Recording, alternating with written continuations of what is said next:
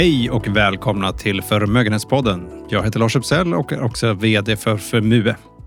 Idag är det den 26 april och vi sitter här på eftermiddagen och spelar in tillsammans med Mikael Levin, vår chefsstrateg. Ja, hej! Välkommen Micke! Tack, tack. Du, eh, nu sitter vi här. Vi ska på 25-30 minuter försöka uppsummera läget i världen. Mm. Inga problem va? Nej, nej, nej, det är ju en ganska lätt uppgift. Eller hur? Eh, Skulle jag vilja säga. Nej, men det är ju det är som vanligt. Det är ju hur mycket saker som helst som flyger om- omkring. Och nu, eh, den här podden fokuserar ju lite grann på marknaden. Det är ju bara en del av det hela. Men, men eh, det är det vi kommer att försöka beröra idag.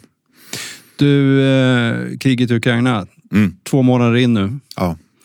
Syns effekterna mer i marknaden nu eller liksom vad, vad skulle du vilja säga? Ja, de, det är ju klart att det påverkar. Det är, det är ju ingen snack om det. Det blir ju liksom rent sentimentsmässigt eller humörmässigt så blir det ju lite av en, en, en våt filt.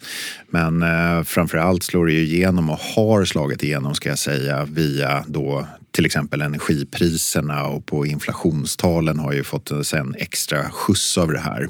Och och eh, också den geopolitiska dimensionen att, att ja, världen såg ut på ett sätt före den 24 februari. Även om det var oroligt på sitt sätt då också. Men, men nu är det en annan värld och det, det, det är en del som, som har ändrats.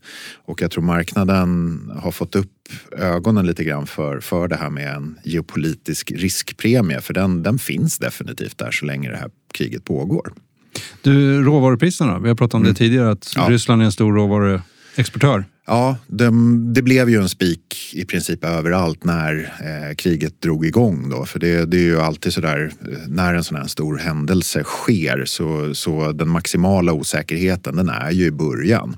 Sen lär sig eh, marknaden och, och för den delen världen liksom att, att anpassa sig lite grann till, till situationen.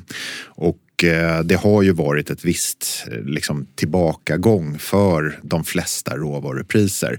Men därmed inte sagt att det är på något sätt låga nivåer för de är fortfarande väldigt, väldigt höga och de påverkar bland annat inflationen och insatskostnaderna för bolag och så vidare och så vidare eh, på, på ett ganska realt sätt.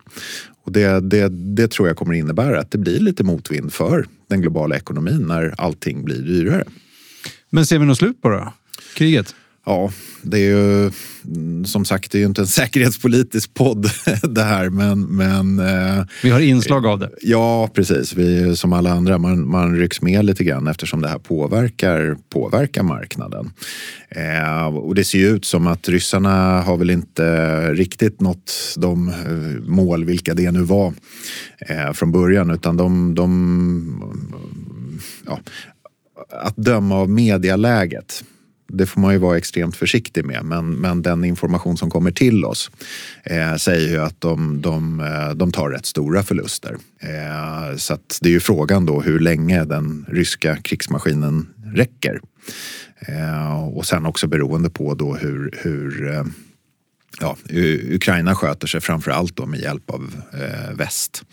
Eh, vapen. Ja, de får ju mycket stöd eh, i form av vapen. Ja, jo, det rullar nog in en hel del olika saker i, i Ukraina just nu och det är ju klart att det, det hjälper ju till och jag tror att de flesta vill se någon sorts form av slut på det här kriget och eh, ja, och hjälpa Ukraina det är en, det är en bra, bra första steg för att få slut på kriget. Men när det tar slut eller hur det kommer ta slut och sådär det, det är ju oerhört, oerhört svårt att säga. Men det är ju klart att skulle det ske på något sätt så är det ju i grunden en positiv trigger för ingen vill ju ha den här situationen. Eh, vi sitter ju här lite, jag ska inte säga cyniskt, men vi diskuterar det eh, utifrån något övergripande perspektiv. Men det som händer på marken i Ukraina är ju fruktansvärt. Det är ju ingen som vill ha det.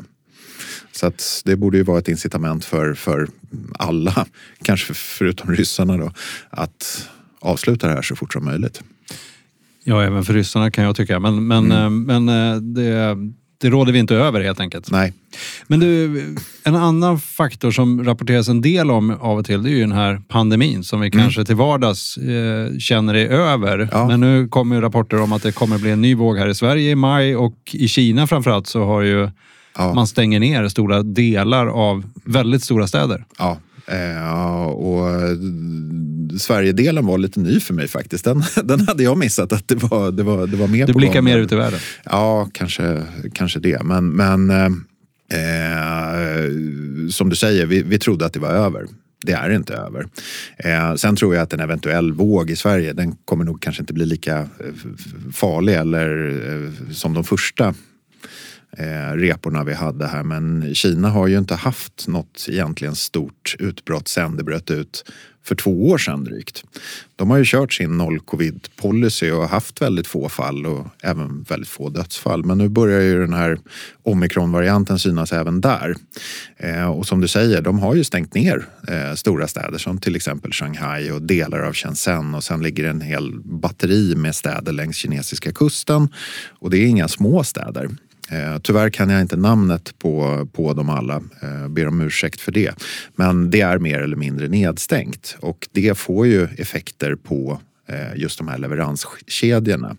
Och det kommer ju lite olyckligt eh, utifrån ett ekonomiskt perspektiv i och med att konflikten i Ukraina eller kriget i Ukraina har drabbat leveranskedjorna eh, ganska hårt plus då ytterligare tryck på inflationen och så vidare och så vidare. Och så kanske vi ställs för en situation där, där det kommer bli brist på varor igen. Eh, bara hamnen utanför Shanghai som är en sån här hubb i, i exporten från Kina. Där är det enligt uppgift någonstans runt 300 sådana här jättefartyg som väntar på att lasta och lossa. Och det, det är mycket varor. Eh, så att eh, vi får se lite hur, hur det kan påverka. Eh, och det riskerar ju i sin tur då att liksom driva upp priserna ännu mer av den anledningen att det inte ens finns varor att köpa. Nej. Eh, Så man får väl, eh, om man har några omedelbara behov nu här inför sommaren så får man väl se till att fixa det så fort som möjligt eftersom det troligtvis ser ut att bli lite störningar här framöver. Precis, du tipsade internt här på, på firman om att vi skulle köpa våra grillar nu om vi hade tänkt köpa den. Ja, precis. Vi, vi, vi får väl se. Mm, Lyckligtvis är ju en grill som den, det, det köper man ju inte varje år.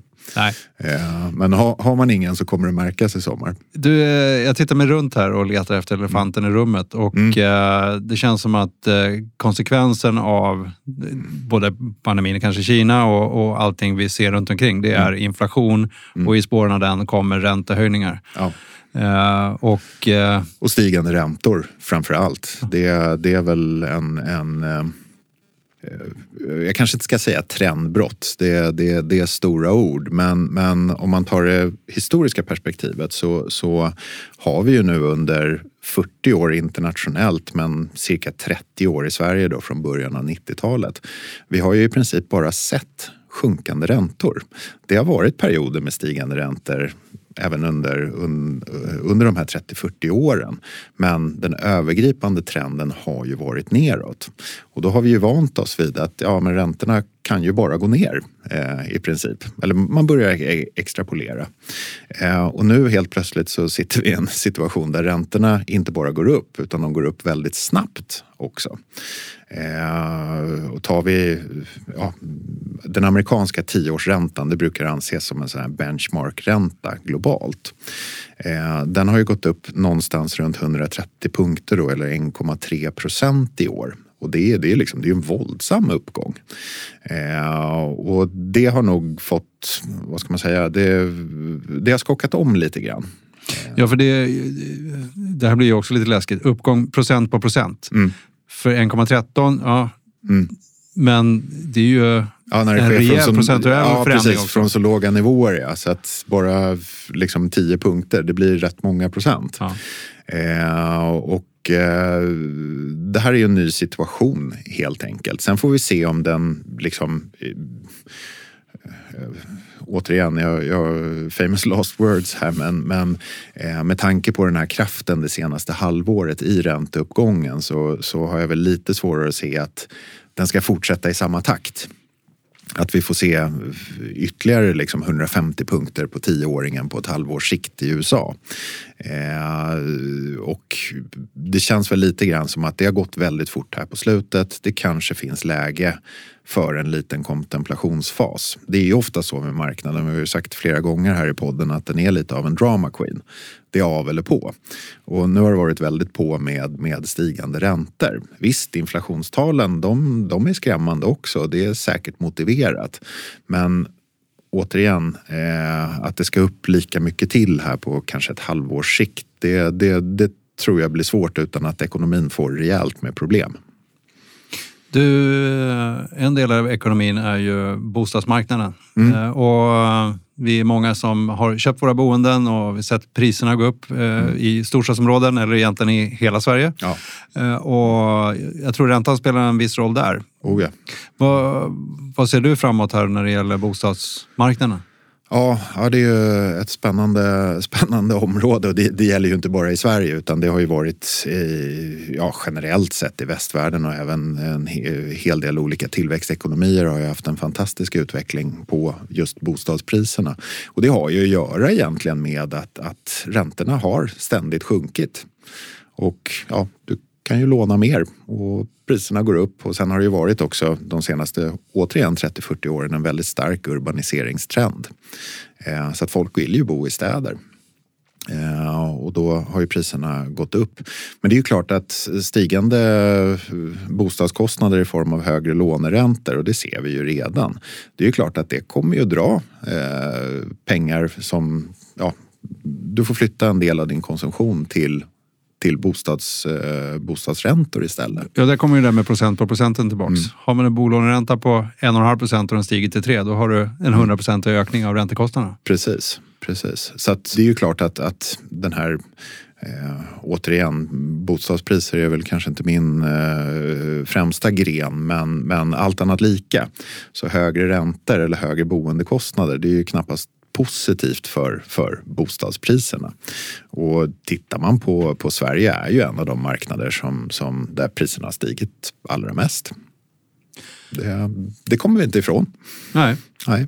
Och Riksbanken ska försöka styra det här. För nu, mm. Under de här åren så har ju, som du sa, det har, vi haft stigande priser, det har gått att låna pengar mm. och utan att till någon egentligen större kostnad. Ja. Vilket gör att räntevapnet som Riksbanken har för att bromsa ekonomin, mm. eh, det blir ju bara starkare och starkare då. Ja.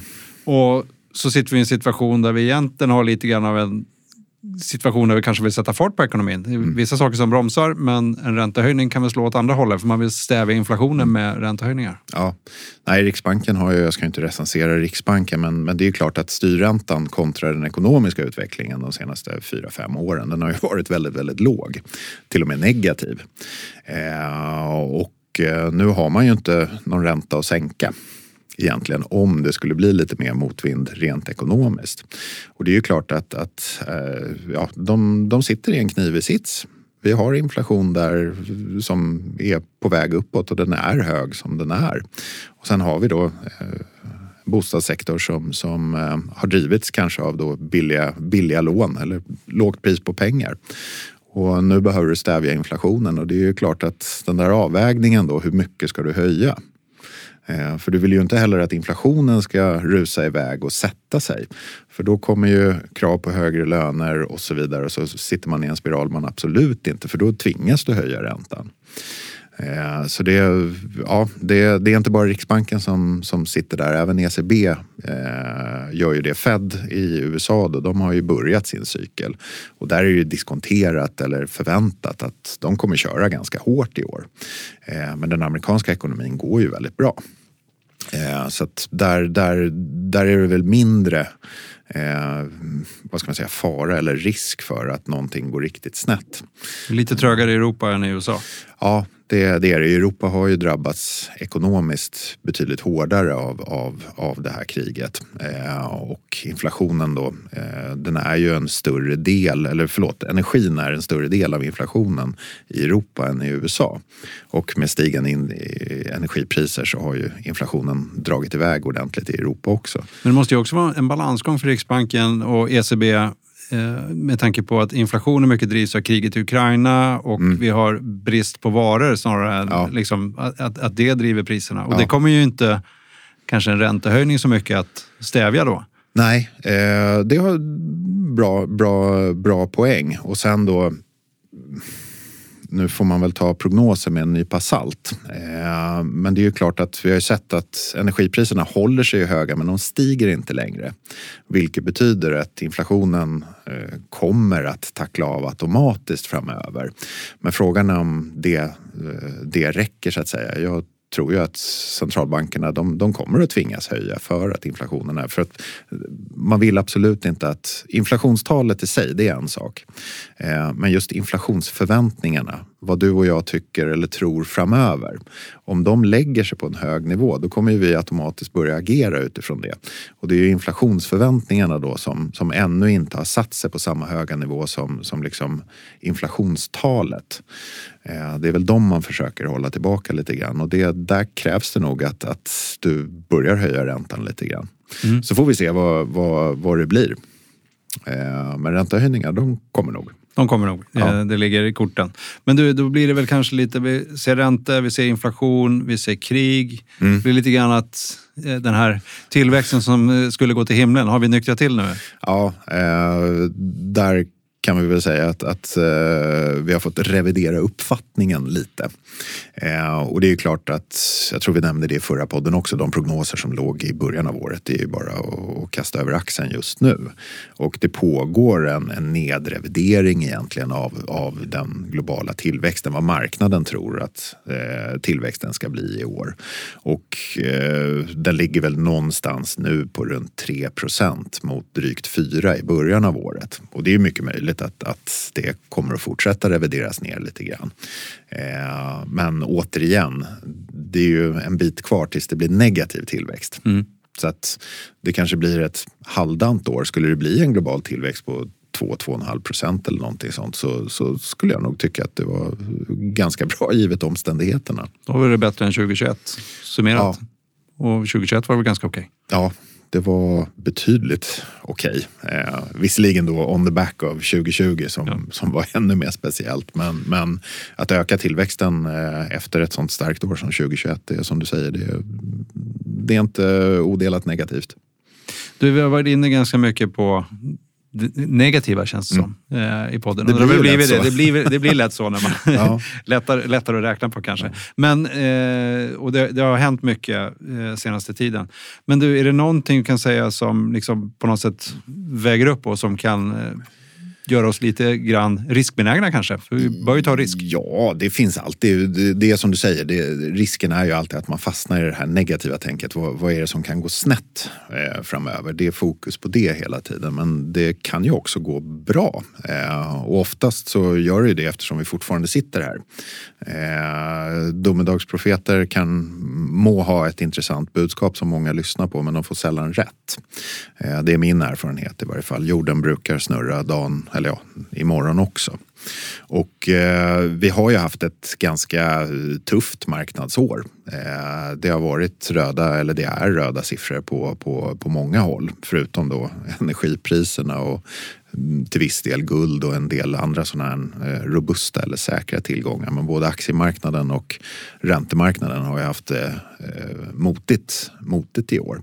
Men det innebär ju också att värderingarna på framförallt aktiesidan har, har kommit ner. Eh, USA är fortfarande historiskt sett eh, ganska högt värderat och det beror ju mycket på den här eh, techsektorn då, som är en stor del av den amerikanska marknaden. Men det som flyger lite under radarn det är att om vi tar tillväxtmarknader i Europa, eh, Japan, andra globala marknader så, så rent värderingsmässigt så har de kommit ner ganska mycket. Och alla de här tre marknaderna som jag nämnde, de ligger under sina historiska tioårssnitt i, i nuläget. Och vi håller precis på och rapporterar eh, första kvartalet. Det har ju kommit ganska långt här i Sverige eh, och även i USA. Europa och Japan ligger lite efter, men, men initialt så ser det ju väldigt, väldigt bra ut i, i USA och inte helt oävet i Sverige heller. Eh, tar vi de amerikanska siffrorna så är det över 80 procent av bolagen som slår förväntningarna på vinst. De ska man dock vara lite försiktiga med för det bokföringsmässigt så kan man vara rätt kreativ där och sen har de ganska stora PR-avdelningar som är duktiga på att massera marknaden inför rapport. Men försäljningsmässigt så slår 7 procent av bolagen förväntningarna och försäljningen den är ju vad den är den är svår att finta bort liksom, bokföringsmässigt. Eh, så att, Summa summarum, bolagen går rätt bra. Ja, Åtminstone USA och Sverige. Ja, det, det, skulle jag vilja säga. Eh, sen kan man ju argumentera för såklart att, att förväntningarna har ju ställts ner lite med tanke på att vi fick då den här, det här kriget i Ukraina och det blev en risk-off på marknaden. Så det är ju klart att då drar ju analytikerna kanske tillbaka klorna lite men, men det har ju inte varit några stora nerrevideringar på något sätt. Så att de, hittills så, så levererar de eh, bolagen och eh, det ska bli extremt intressant även om vi nu bara är dryg, knappt en månad in i andra kvartalet vad som, vad som händer i rapporteringen i juli. Eh, det har ju varit mindre, egentligen mindre fokus på siffrorna det här kvartalet, snarare mer fokus på vad bolagen säger om framtiden. För det är det folk vill veta. Eh, och det har väl, med tanke på eh, liksom reaktionerna så, så har det väl inte varit liksom bara negativt där heller. Men du, det var väl ganska kul eh, avslutningen då, lite positivt. Ja. Inte bara doom and gloom. Nej, det, det, så ska man inte tänka. Och, och jag menar marknaden, det, det, det är perioder där, där det är lite motigt. Det är inte mer med det. Men eh, över tid så har ju kapitalmarknaden en tendens att faktiskt generera avkastning. Eh, problemet är, och det är kanske en separat podd, det är ju det här med att, att ja, eh, när ska man veta när det är dags att sälja och när ska man veta när det är dags att köpa. Eh, en del av, av smärtan eller vad man ska kalla det för eh, av att vara i marknaden det är ju att, att ja, från tid till annan så är det lite motigt. Men över tid så har du tendens att faktiskt få avkastning på dina investeringar. De lägsta punkterna i, i graferna Mm. Eh, på avkastningen brukar ofta vara där det ser som mörkast ut och det är ja, ingen som vill investera egentligen. Nej, Nej och det, det är den där gamla klyschan att de bästa affärerna är de du aldrig gör. Men de är väldigt lätta att identifiera i efterhand. Eh, det får bli slutorden från dig idag, Mikael. Ja, vilken klokskap. Eller hur?